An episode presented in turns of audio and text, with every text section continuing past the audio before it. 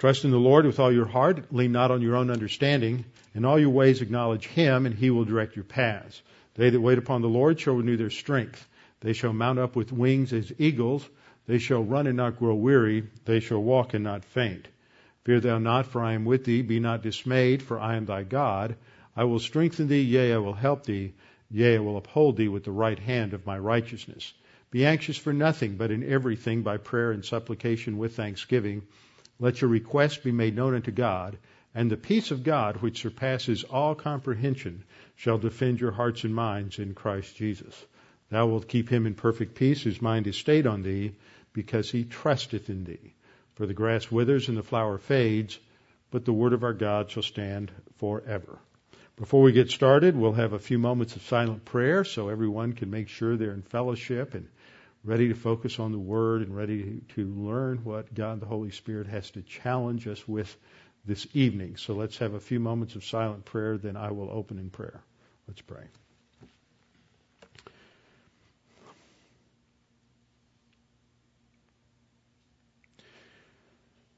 Father, we're so grateful that we can come to you in prayer. We know that you have given us many promises in Scripture that you desire for us to bring our requests before you. You promise that if we bring these requests before uh, you, you will hear us, and that if it is your will, you will answer our prayers, our petitions. And Father, we need to learn to pray as the Scripture uh, gives us various models, and we need to follow those models and patterns in our prayer so that indeed we are praying uh, in light of your will. Father, we pray tonight as we study your word that you would enable us to understand what the scripture teaches, but not just end there, but how it impacts our own thinking and how we need to approach the issues of life within the framework of your promises and the principles of scripture. And we pray that you would help us not only to clearly understand what the scripture says, but how to implement these things and to see what principles need to be implemented in what areas of each of our lives. We pray this in Christ's name. Amen. Last time in Romans 5, we started looking at the topic of, of hope and endurance, which we're continuing this evening. Last time I began to do a analysis of hope. Uh, why do we need to hang in there? There's this connection between hope and endurance throughout uh, Scripture, but especially in these verses that we find here, reading in uh, Romans 5, uh, 2 through 5, just to get the context. Paul says it's through whom, that is through Christ. Also, we have access by faith into this grace in which we stand, and we rejoice in the hope of the glory of God. Pay attention to that word rejoice. It is a key word in relation to hope and endurance. These words occur again and again in, uh, in combination. Not only that, and I've translated the, this next section, not only that, but we also rejoice, and I translated it rejoice. Most versions change the meaning here, but it's the same word that we have in verse 2. So you need to see how Paul's developing it by using the same word. Not only that, but we also rejoice in tribulations, plural term there, adversities, knowing or, or because we know that tribulation produces perseverance, and perseverance, character, and character, hope.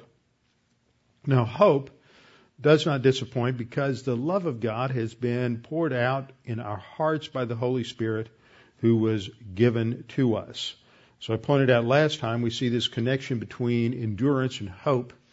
And it's important to understand that hope is really a process. Hope is not something that we get immediately at the instant of salvation. It is a process. It's something that is developed. We have, like many other aspects of the Christian life, we have some element of it when we're first saved. We have, in fact, when we understand the gospel, there is a gospel promise of eternal life. And we have the hope of eternal life. So there is a past element to this concept of hope, as we'll see, that talks about the, that which we learn at gospel hearing. But it is a forward looking thing. So hope is a present reality based on a past promise that anticipates a future destiny. and it shapes in our thinking a level of confidence in God so that when we face the challenges and the vicissitudes of life, we're not knocked over by them, but we can stand firm and we can develop uh, through the Word a mentality of, of toughness, a mentality of strength, so that uh, we are not knocked down by our adversities, but we stand firm. Last time I just uh, took the time to look at the um, how Paul uses hope in in Romans, in the Epistle to Romans, because this is, uh, of course, the book that we're looking at. But it is in Romans that we really see um, most of the main ideas of the word hope that are found uh, within uh, within the New Testament. There are um, 13 times in nine verses Paul uses uh, the word hope in uh, in Romans. Uh, 13 times in nine verses. And of total, out of a total of 36 times that Paul uses the word hope, this means that a little over a third of those uses are found in Romans. So Romans says a lot about uh, about hope. So we just looked at that last time, and I concluded by saying, pointing out that hope is not a fruit of the Spirit. Galatians chapter 5 talks about the fruit of the Spirit is love, joy, peace, patience, kindness, goodness, gentleness, against which there is no law. Uh, that is something the Holy Spirit produces within us as a character, uh, as a character quality that reflects the character of Jesus Christ. And it's the result of walking by the Spirit. But hope is more related to understanding that promise of a future destiny that produces, that is tied in with, with our hanging in there, sticking with it as we grow so that as we stick with the Christian life, we don't bail out, we don't quit, we don't go look for uh, some place that has a, a better better programs or better music or um, better uh, uh, whatever it is that attracts people to certain kinds of uh, certain kinds of churches.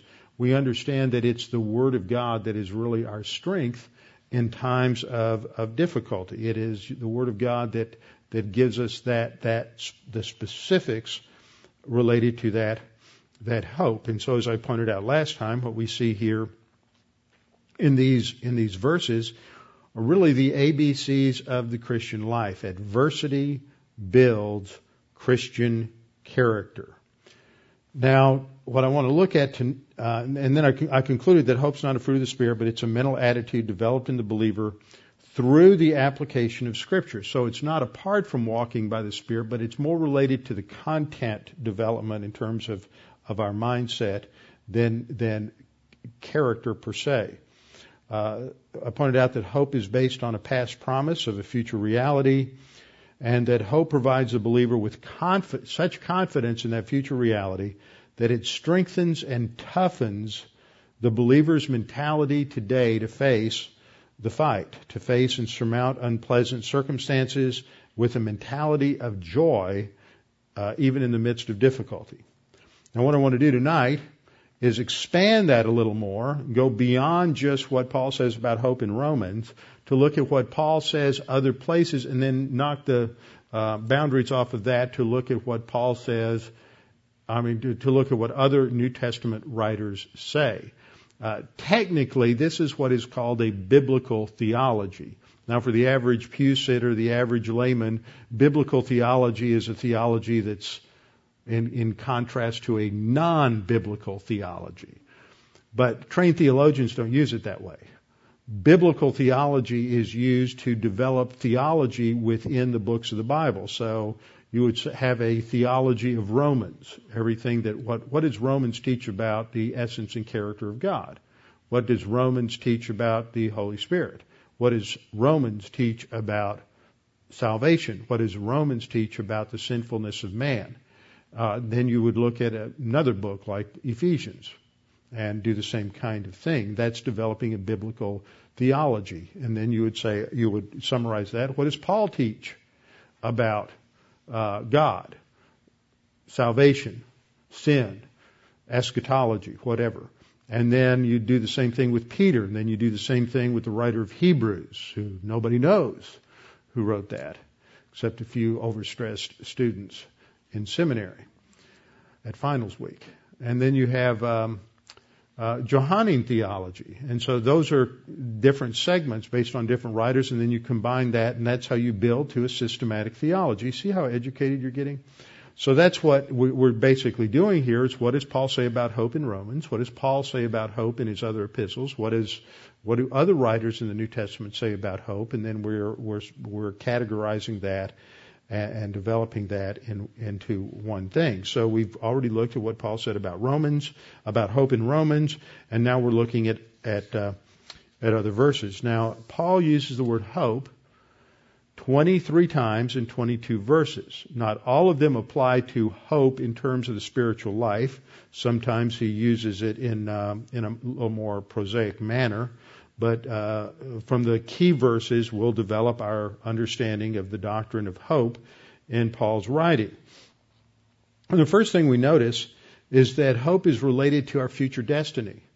Hope has something to do with the fulfillment of the promise. We saw that with how it was used in Romans chapter 4 with Abraham. And Abraham had a promise that enabled him to have hope or confidence in God in fulfilling that so that his experience with his own infertility and Sarah's infertility uh, was was uh, uh, was not as real for him as the promise of God, and that is what part of how hope relates to faith. Faith is our belief that something is true. And as Jesus said, all we need is a mustard seed of faith. If you look at a mustard seed, it's one of the tiniest of all seeds. It's very small. You don't need a mountain sized faith to be saved. You just need a little bit of faith to be saved. But that faith is what, in Christ, is what is the basis for our justification. But there's just a little bit there, and hope really focuses on the expansion of faith, and it's much more robust than faith. It's not unrelated to faith, but it's it's like faith getting on steroids and focusing on the future.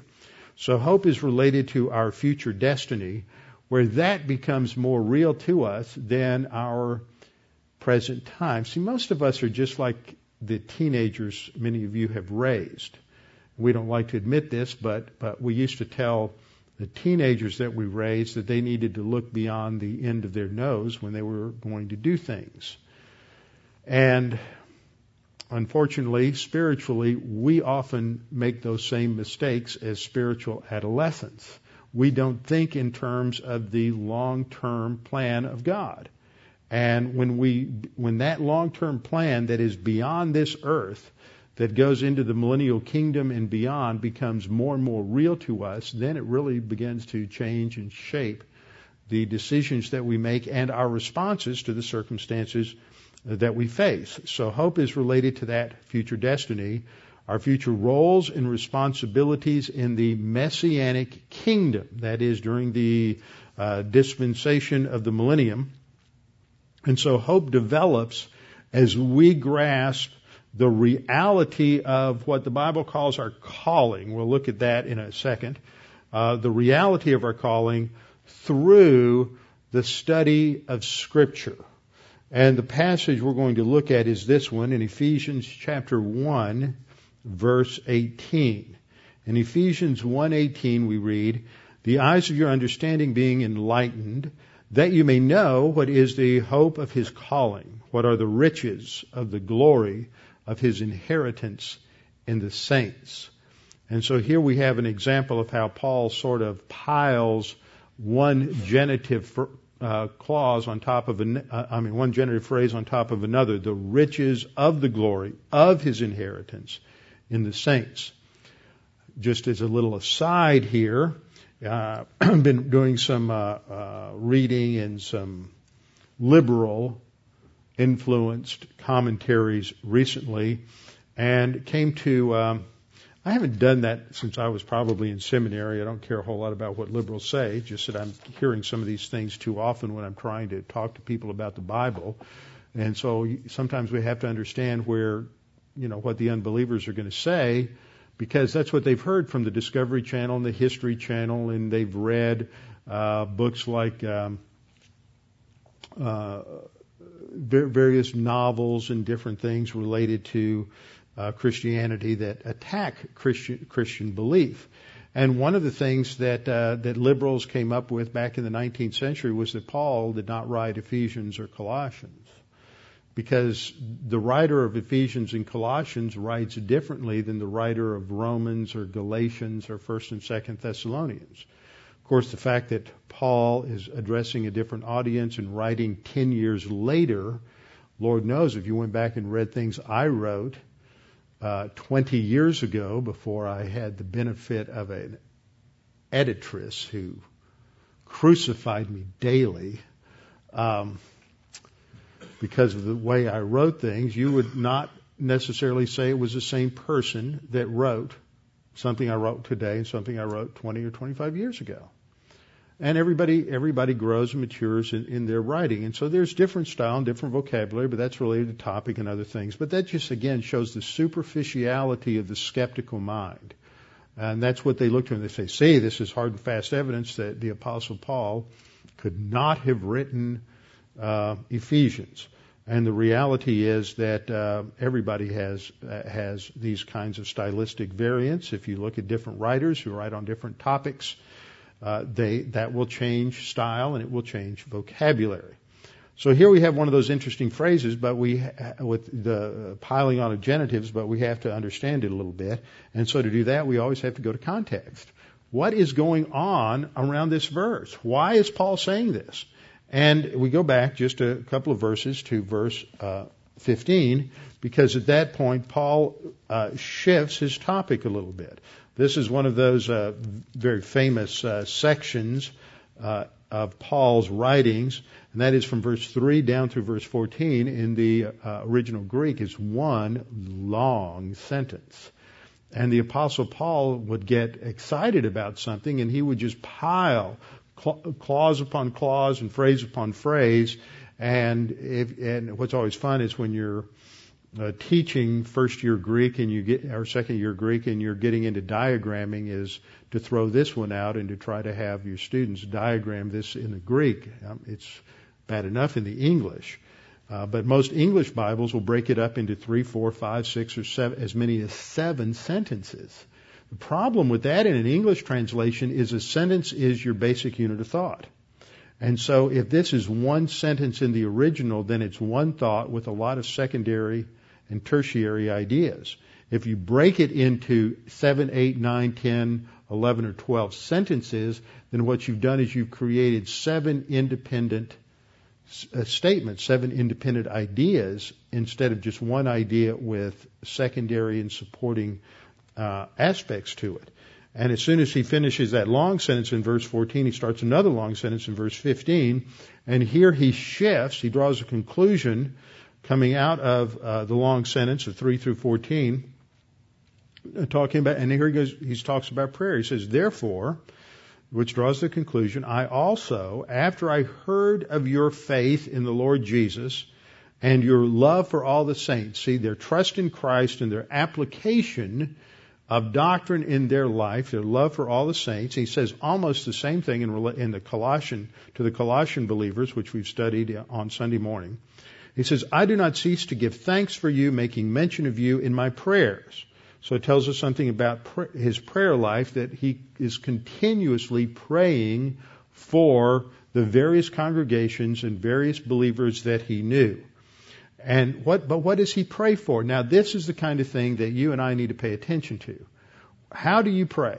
What do you pray for? What kind of uh, uh, things do you have in your prayer list? Most of us have people who are ill, people who are struggling with something, people who are facing some uh, challenge or adversity in life. But I would suggest that most of us need to pay attention to how Paul prays for people.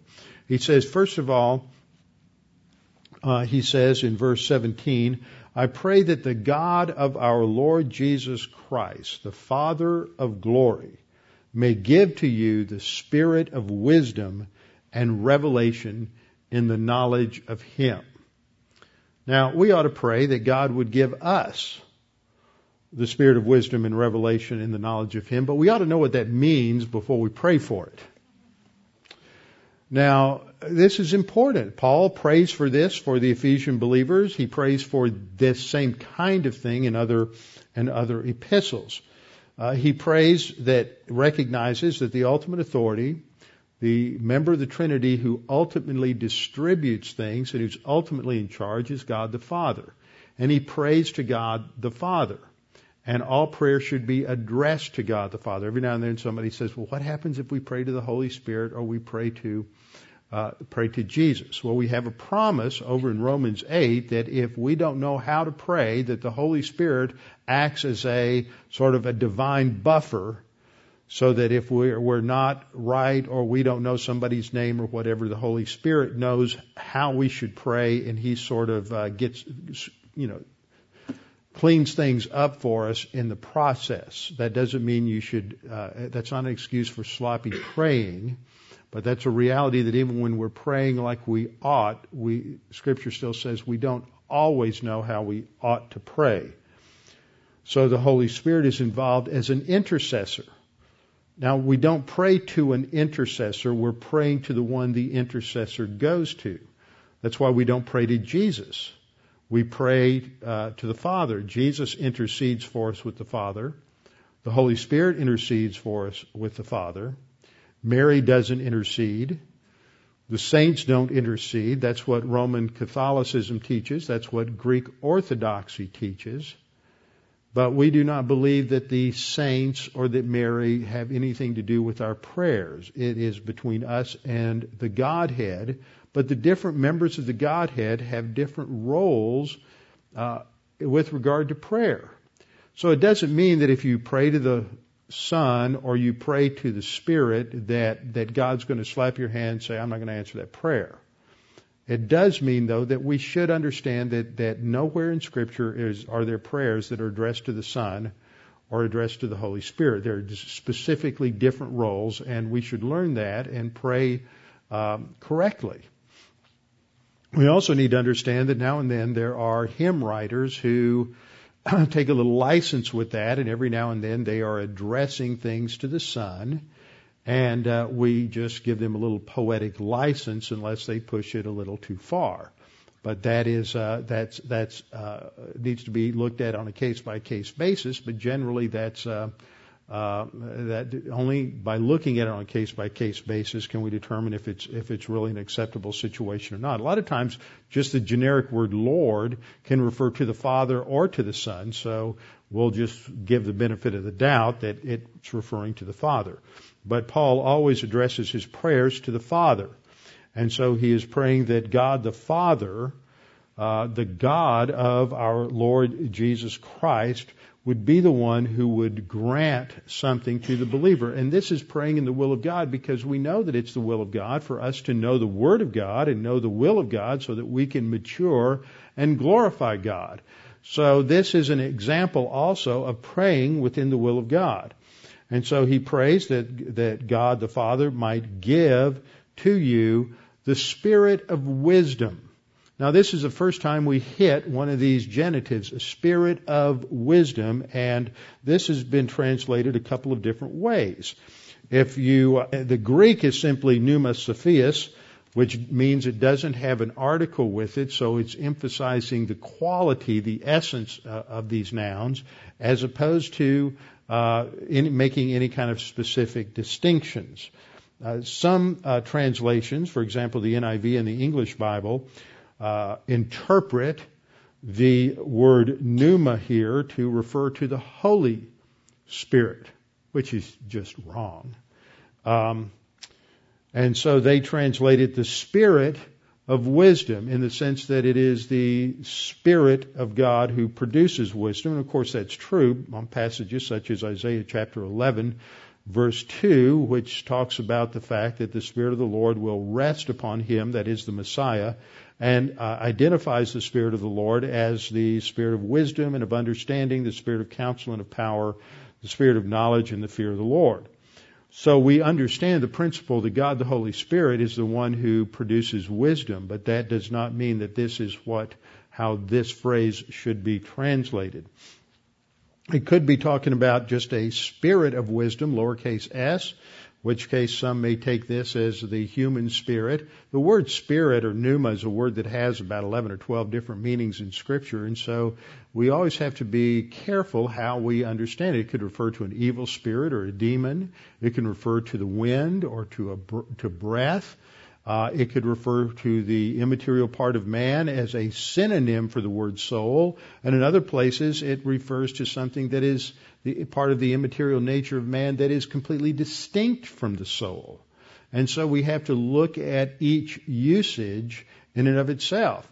If you get too strict with the spirit and say, ah, if it's referring to man, it's the human spirit, that which he gets at regeneration, then what do you do when Genesis talks about the spirit of Pharaoh? Pharaoh wasn't saved. He didn't have a human spirit. Uh oh, wait a minute, I gotta redo my theology. No, it's just talking, it's, that's an example in the Old Testament of how the word uh, ruach, the Hebrew word, uh, simply is used as a synonym for the immaterial part of man or the thinking of man. So sometimes the word spirit has to do with attitude, which is more likely here. Uh, it could be used in this kind of a genitive construction. The word pneuma could be used as an adjective, in which case it would mean spiritual wisdom, and that is uh, that's certainly possible uh, and and viable. But uh, I think the last option, that is, spirit as understood as an attitude or a mentality, a mental attitude of wisdom, is how it's understood in a number of translations like the King James Version, the New King James Version, the Revised Standard Version, and Logos has an electronic version called the Lexham English Bible. And so I think that that's what this is talking about, that God might give to the individual believer an attitude or mentality of wisdom. Now, wisdom in biblical thought is something very different from wisdom in Greek thought. Even though this is a Greek word, the background for Paul is not Athens, it's Jerusalem. And the idea of wisdom in the Bible, in the Old Testament, is the idea of producing something skillful. Uh, Aholiab and uh, Bezalel and Aholiab were two of the craftsmen that were put over all the craftsmen who built the tabernacle, and they were given skill. The New uh, the King James translates it that way: skill in their craftsmanship in the in, in building the articles for the tabernacle, and, and they're as goldsmiths and as uh, seamstresses and as weavers and as all those aspects that were designed for the tabernacle, which made one of the most beautiful pieces of art uh, that ever existed on the planet. The, the Spirit of God gave them chokhmah, which means which is the word translated wisdom, but it has that idea of skill. And for for for the uh, Hebrews, for the Jews, skill was not intellectual acumen. It's not academic accomplishment, which was more of the Greek idea. It was somebody who could think well, somebody who had a good grasp of intellectual issues and was adept in logic. That's not the Hebrew idea. The Hebrew mind was much more practical. And so for them, wisdom was the ability to take abstract truth and to make something of it that had beauty and value. And so when we look at the difference between wisdom and knowledge in, in, the Bible, knowledge is our understanding of what the Bible teaches and understanding that. And then wisdom is the ability to take the knowledge and apply it to the circumstances and situations of our life so that what we're producing in our life is something that has spiritual beauty, that has real value as testimony before men and before the angels. And so it, it um, this is the idea there that God is the one to give that that mentality of wisdom. So it's he's talking to believers at Ephesus, so it clearly is something that goes beyond uh, anything that happens at salvation. So it's clearly talking about the part of the spiritual growth related to uh, uh, the believer as he in his spiritual life. And then the second term, revelation in the knowledge of Him. Revelation has the concept of, of disclosure or unveiling.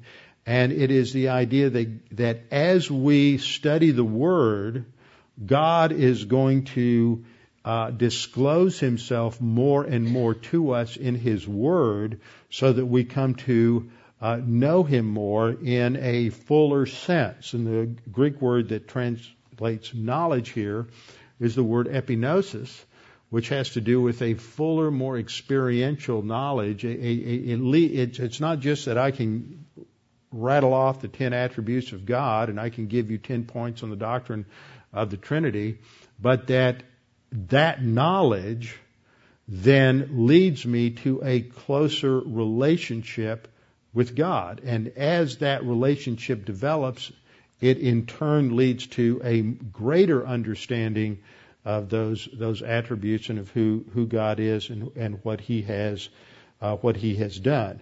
So Paul is praying that God would be the one to give us this uh, mental attitude of wisdom or skill, skillful application, and continue to disclose himself in a fuller knowledge of him. This isn't apart from his word, but this is through his his word. We just can't exhaust the knowledge of God that comes through his word. I don't know why people try to find it somewhere else. It's all there. We we haven't exhausted the 66 books of the Bible yet, so why do we want to go uh, somewhere else to find knowledge of God? And all of that's important to understand because of our verse that I'm looking at, which is uh, related to hope in verse 18, because this is the next part of this sentence, and we have to understand the context of the that that Paul is talking about what he prays for, in order to understand what happens in verse verse 18. Verse 18 starts off with uh, that the eyes of your understanding being enlightened that you may know what is the hope of his calling, what are the riches of the glory of his inheritance in the saints. Now, when this verse begins, it begins uh, in most translations, it's an unfortunate place to put that verse break because we think of this as a separate sentence. In fact, there are some translations who break this into a separate sentence in the English. Uh, the versions that are guilty of that are the New American Standard, the New International Version, and the New English Bible, and the King James New uh, Electronic Text, the NET Bible, the New English Bible, the Revised Standard Bible, and the Lexham English Bible and Logos all recognize this is a continued thought from the previous verse. And in fact, the beginning here, the phrase, the eyes of your understanding being enlightened, is a parenthetical statement. And it can only be taken that way because this word that is translated um, enlightened is pephotismenous, which is a, a participial form, a perfect participle, which means it's talking about completed action. So it's not talking about the process of enlightenment, which is how it might appear in your English Bible. It's, it's talking about a already completed enlightenment. The only thing that's already completed in enlightenment in reference to a Christian is what happens at regeneration. So what Paul is actually saying here is that that uh, he prays to the Father that he will give you the spirit of wisdom and revelation, the knowledge of him, because your the eyes of your understanding have already been opened. They've already been enlightened. That happened at at at, at regeneration. And then he comes back to his main line uh, of, of thought that you may know what is the hope of his calling. So if we drop out that initial phrase and just talk about revelation, the knowledge of him, that you may know, it takes us to the next level, that you may know what is the hope of his calling. But before we get there, I want to point out a couple more things about this phrase related to enlightenment. See, the context here tells us that it, even though there are some translations that try to make this uh, or tie this into a present tense sort of thing, uh, rather than looking at it as a completed action. Uh, the, the context, both in Ephesians in this chapter and in the overall epistle, talks about the fact that we're already children of light. Being a child of light is something that occurs to us positionally at the instant of salvation. And light is the result of responding to the gospel. 2 Corinthians 4 6 uses light to refer to the knowledge of the gospel. For it is, the, it is the God who commanded light to shine out of darkness, who has shown in our hearts to give the light of the knowledge of the glory of God in the face of Jesus Christ. So light here is related to knowledge of the gospel, knowledge of who man is, who God is, and the revelation to man, the disclosure to us of our need for salvation. And that is related to the glory of God. We're going to see the, the, something related to the glory of God again and again as we go through this concept related to light. And this, of course, takes us back to what is often referred to as the Shekinah glory in the in the Old Testament. That that visible presence of God in the tabernacle that was the pillar of fire by day, uh, or pillar of fire at night, and the cloud uh, by day that uh, was in the Holy of Holies. And when Moses would go in and God would speak to him, when Moses came out, his face sh- just shone. And so he had to wear a veil over it because as it dimmed, the people would think, oh, God's leaving him or something. People are so silly. And, um, uh, but it's that light related to his glory. Now, some people get the idea that Shekinah has something to do with light. Shekinah is just a Hebrew word. It's not used in the Old Testament, but it's the word for dwelling, a, a dwelling place, and it, it pops up in places in, as a cognate in Greek, even in even in Russian.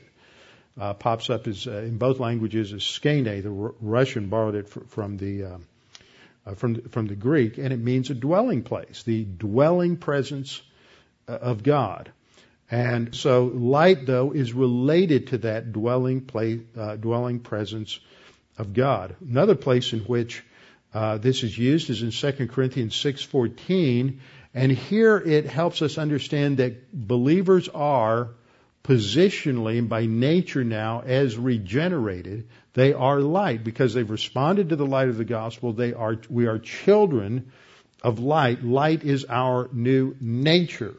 In 2 Corinthians 6:14, uh, Paul says, "Do not be unequally yoked together with unbelievers." This is the biblical prohibition of missionary dating. There are a lot of people who think that, uh, well, I just can't find anybody out there that is a uh, uh, Christian or spiritually mature, so I'm just going to date whoever I can find and try to convince them uh, to become a believer and then hope that they'll become mature. There, that that whole concept is spell, spelled M-I-S-E-R-Y. That's misery for those of you who haven't uh, made it past the fifth grade yet. Uh, and I've seen it again and again and again because it always invokes compromise of, of one's belief system in that process. And so it's very hard today. I, I can't tell you how many people I've known over the past 10, especially the past 10 or 12 years, uh, I think it's reached almost crisis proportions today. Single women, single men who just can't seem to ever find or discover or locate a, a, a, person of the opposite sex who's interested in the scripture at the same level that they are. And so you have two options. One is to learn how to be alone, and the other is to compromise. And it's sad to watch how many compromise. And I know of a lot of just tremendous, tremendous believers, more women than men, sadly, but tremendous believers who just can't find somebody who they can they can share with on, on that spiritual spiritual level. So they so they settle, and you just don't ever settle. It's always bad. You just never settle for second best or third best or, or whatever. And Paul states it clearly do not be unequally yoked together with unbelievers, for what fellowship has righteousness with lawlessness, and what communion has light with darkness. See, we are light, as Paul says in Ephesians 5 8, for you were once darkness, positionally as an unbeliever, but now you are light in the Lord. Now that phrase right there is talking about our position, our identity in Christ. But the next phrase moves from the positional realm, our identity in Christ, to our day to day Christian growth and Christian life. We are children of light. Now we're to walk as children of light. I don't know what your family name is, what your last name is, but let's just say you're all Smiths, and your your daddy would say you're a Smith, A smith doesn't live like that. You're to live your life like a smith. And smiths don't do that. That's what Paul's saying here. You are a, you are a child of God. Your last name is light. And you're to live according to the standards of the family of light. And that means you're to walk as children of light. It's not, uh, not an option. So it's our position. Because of that, Paul challenges the Philippians. He says that you may become blameless and harmless. That's Christian growth. That is the direction of our spiritual maturity. Children of God without fault in the midst of a crooked and perverse generation, among whom you shine as lights in the world. Every believer is to be a light in the world. Uh, we're not supposed to hide our lights. You know, the, little song, This Little Light of Mine. Well, this little light is you. Uh, pardon the gr- grammatical shift there. 1 Thessalonians 5 5, Paul says, You are all sons of light and sons of the day. We are not of the night nor of darkness. That is our position. As the instant that we're saved, there is an enlightenment there that comes because we are now a new creature in Christ. We see this again in the last passage I'll look at on this is Hebrews 6 4, for it is impossible for those who were once enlightened. See, that's a salvation term. That's a regeneration concept. And we know that because the next um, phrase, having tasted the heavenly gift, is not taste in the sense that you go down to uh, uh, HEB on a Saturday morning, and every time you go around to the next aisle, there's somebody there with another little sample, and you can taste a little bit of this and a little bit of that, and by the time you get through, you don't want to buy any groceries because you're full. I remember one year when uh, when, we first went up to to uh, Connecticut, we hadn't been there more than a month, and we decided to go a little go exploring, and so we went over to Newport in Rhode Island, and they were having a a festival. I don't even remember what the festival was, but they had a what? Chowder. chowder. Well, it was a chowder. Well, they had a chowder thing there. The whole thing wasn't a chowder festival, was it? Oh, it was. Okay. See, I get corrected. Everybody gets corrected. Um, so we went to this chowder tasting thing, and there must have been 25 or 30 restaurants there that were represented, and each one gave you a little paper cup holding a little bit less than an ounce of clam chowder. Now, when you go through 25 or 30 restaurants, that's 25 or 30 ounces of clam chowder. You're full.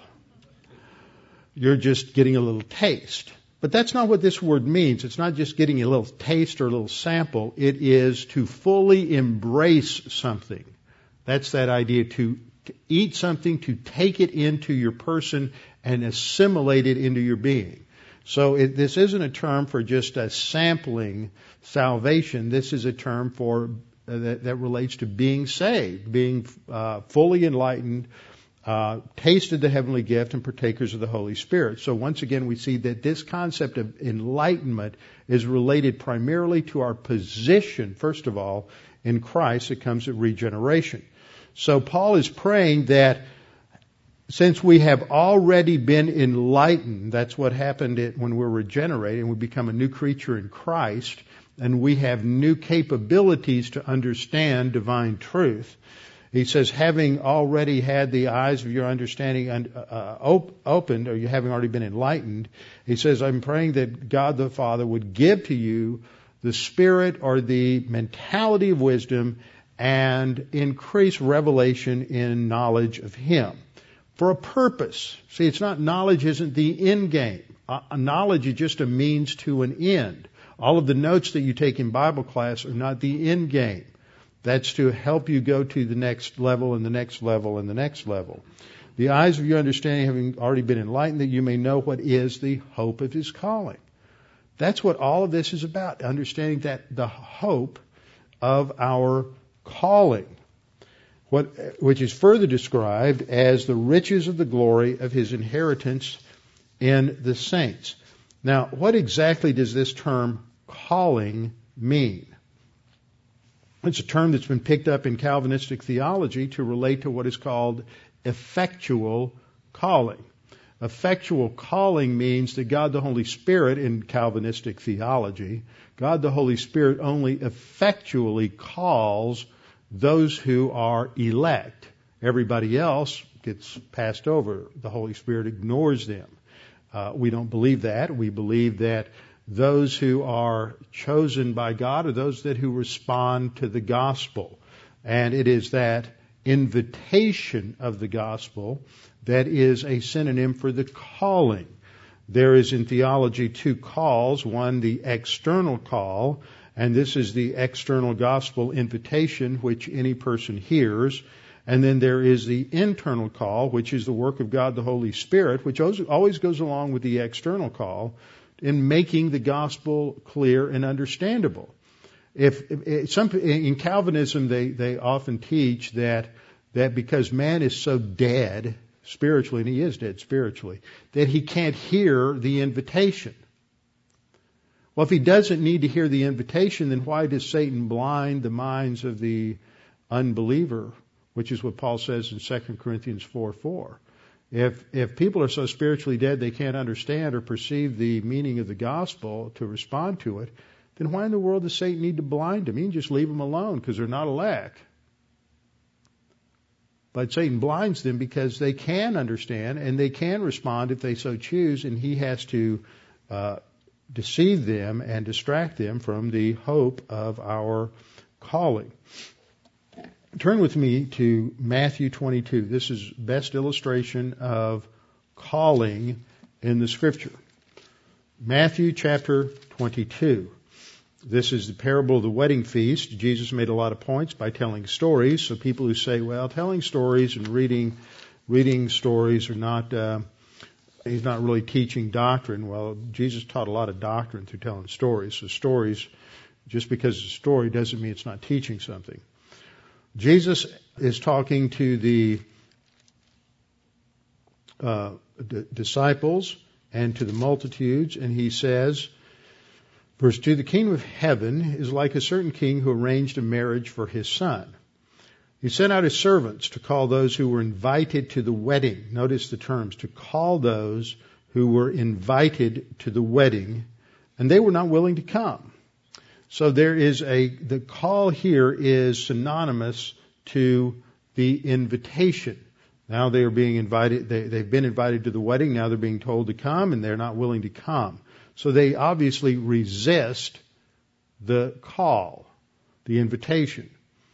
Verse 4 says, Again he sent out other servants, saying, Tell those who are invited, See, I have prepared my dinner. My oxen, fatted cattle are killed, and all the things are ready. Come to the wedding.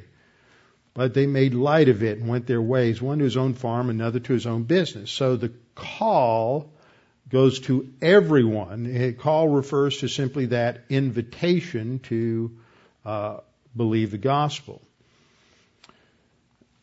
Verse 6, he says, And the rest seized his servants, treated them spitefully, and killed them. But when the king heard about it, he was furious, and he sent out his armies, destroyed those murderers, and burned up their city. And he said to his servants, The wedding is ready, but those who were invited were not worthy. Why were they not worthy? Not because of something inherent in them, but because they made a decision to reject the gospel, or the invitation in this case. Then he said to, um, then in verse 9 we read, Therefore go into the highway, and as many as you find, invite to the wedding. So now go call everybody. That's the idea. Call and invitation are parallel, synonymous. So the servants went out into the highways and gathered together all whom they found, both good and bad, and the wedding hall was filled with guests. But when the king came in to see the guests, he saw a man there who did not have on a wedding garment. So he said to him, Friend, how did you get come in here without a wedding garment? And he was speechless. Then the king said to the servants, Bind him hand and foot, take him away, cast him into the outer darkness, and there will be weeping and gnashing of teeth, for many are called. Now you've all heard this verse. Many are called and few are chosen. See, those who are chosen, that's that word eklektos for elect, those who are chosen are the ones who responded to the invitation. All were called. All were invited. But the only ones who are chosen are the ones who responded to the invitation and had the right wedding garments. And the wedding garment is a picture of the imputation of righteousness. And so one came who did not accept the, wanted to come on his own terms. And the picture here is that God says, You're not getting in on your own terms. You've got to get in on my terms, which means you wear the wedding garments I provide. And the illustration here is uh, that this is the righteousness of Christ. So calling relates to invitation. And the way that the New Testament writers use the term the called is simply as a, as a synonym for those who responded to the invitation. So when we look at uh, Ephesians 1:18, the hope of, the, uh, of, of his calling, he is it's his calling. He calls us, and the hope is part of the calling, which is that expectation of eternal life. And so we come to understand all that is involved in that eternal life and our future destiny, and that comes under the next category, which are which is the riches of the glory of his inheritance. Now the that genitive phrase of the glory should be understood as a as an attributive or adjectival genitive modifying inheritance. So it should be translated, uh, what are the riches of his glorious inheritance in the saints? We have a glorious inheritance and we have to come to understand the wealth of it. We have to understand the riches that are ours in that eternal destiny in terms of ruling and reigning with Christ, in terms of the millennial kingdom, our destiny there, but beyond that, on into heaven. It's not sitting on a cloud plucking on a harp. There's going to be a tremendous amount to do. There's going to be all kinds of things that are, we're going to advance in.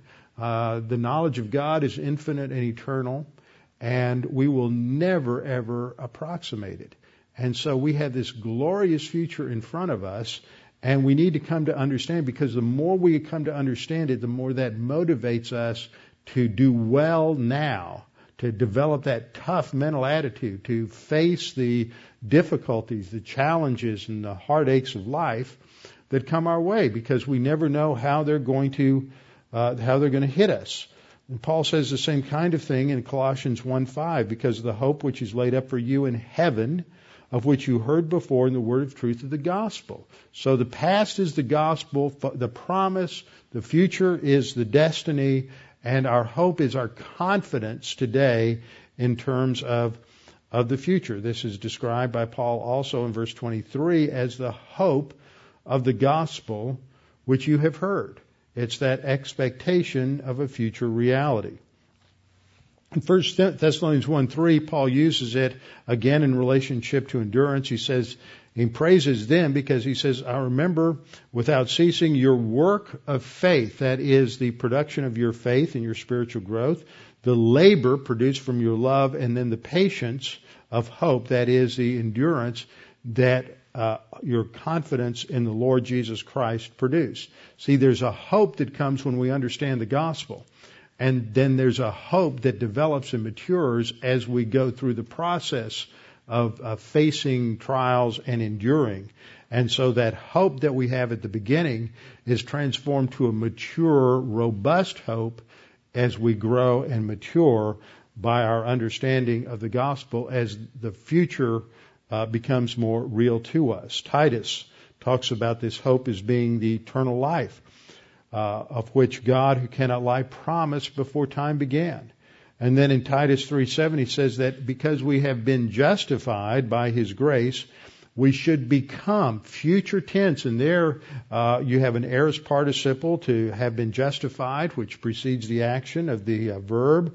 Uh, to become, which literally means it's ginomai, and it means to become something we weren't before, uh, becoming heirs according to the hope of eternal life. So it connects again hope and inheritance and our eternal life, which of course is realized as we look for the blessed hope, which is the appearance of the Lord Jesus Christ. So this gives us a perspective on how Paul uses hope in other passages, and next time we'll come back, wrap up a few other passages uh, outside of uh, Paul, and then connect it back together with the topic of hope and endurance. Father, we thank you that we can look at these passages this evening and uh, come to understand the importance of hope, that hope is not just some wishful optimism, uh, some just uh, positive mental attitude that's built on a cloud and and uh, that that generates from a dream, but it is based on the sure and certain promise of your word, just as it was for Abraham. It was built on the promise that you made to him. It's built on the promise of the gospel, the eternal life that we have in Christ. Father, may we come to understand how that hope, what that hope consists, and how, that it may be more real uh, in our lives. We pray this in Christ's name. Amen.